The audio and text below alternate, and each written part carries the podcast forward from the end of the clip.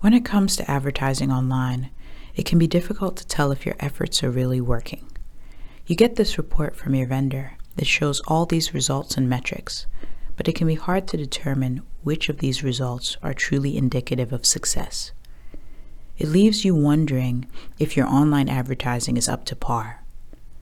You may assume the best way to find out is to compare the performance of your advertising to other fleets. It seems sensible enough, but unfortunately, this is where many fleets go wrong. What exactly should you compare? Think of the report you get from your vendor. In the report are all sorts of metrics measuring the different parts of your campaign, like cost per lead, how much it costs you to generate a lead, click through rate, the percentage of people clicking on your ad when they see it, cost per click, how much you pay for a click, etc. Which of these metrics can you look at across the industry and use as benchmarks to determine how your online advertising is performing? Why comparing everything is ineffective? The expectation is that by looking at industry averages, this is what you'll learn. If your results are not up to par with industry averages, that indicates a need to improve. If your results are better than industry averages, then you're doing well. The truth is, that's not how it works. To compare two or more things, there have to be very few variables between them. The problem with using other fleets' metrics as benchmarks is that there are too many variables between every fleet's online advertising efforts. Variables like driver type, audience size, location, seasonality, channel mix, budget allocation, and the list goes on. Every unique combination of the many variables produces unique metrics, thereby making each fleet's online advertising too unique to compare. Take audience size, for instance. Let's say two fleets that are exactly alike in size and method of operation both run a similar Facebook campaign targeting drivers. One targets drivers in Minnesota, a state with a small driver population, and the other targets drivers in Texas, which has a large driver population.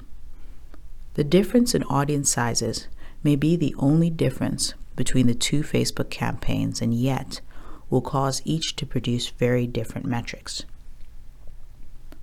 So, industry averages will not work as effective benchmarks.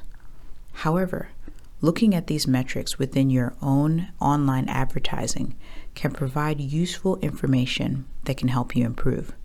For example, by comparing the click through rates, cost per click, etc., of your current Facebook campaign to your last Facebook campaign can reveal where optimization is needed. Or by comparing your search engine campaigns over time, you can see how much you've improved. Every fleet's metrics are too unique to them to really be comparable. But if you want to know how your online advertising efforts stack up against the rest of the industry, there is one specific metric that is consistent enough across the industry to use as a benchmark. That metric is cost per hire. The metric to use as a benchmark. Unlike other metrics, cost per hire is more consistent across the industry because it doesn't have as many variables as other metrics. Most of its factors are more consistent across the industry. For example, the audience size of a driver population in a specific state is the same for every fleet targeting that specific audience. Another example is type of haul. No matter what fleet targets intermodal, they have to deal with its commonly high cost per hire. These factors are unchanging for every fleet, the consistency of cost per hire across the industry makes it a more dependable benchmark than most other metrics. How to improve cost per hire.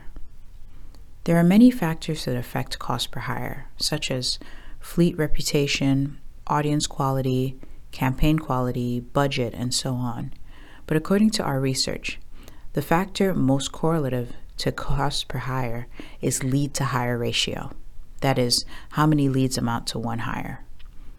The more leads it takes to amount to a hire, the more it costs to hire a driver.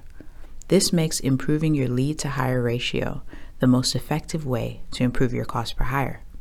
Here are three main ways to reduce the number of leads it takes to produce a hire. Now, we could write a whole article about each of these, and we probably have, but for now, we'll focus on the starting points. Recruiter performance.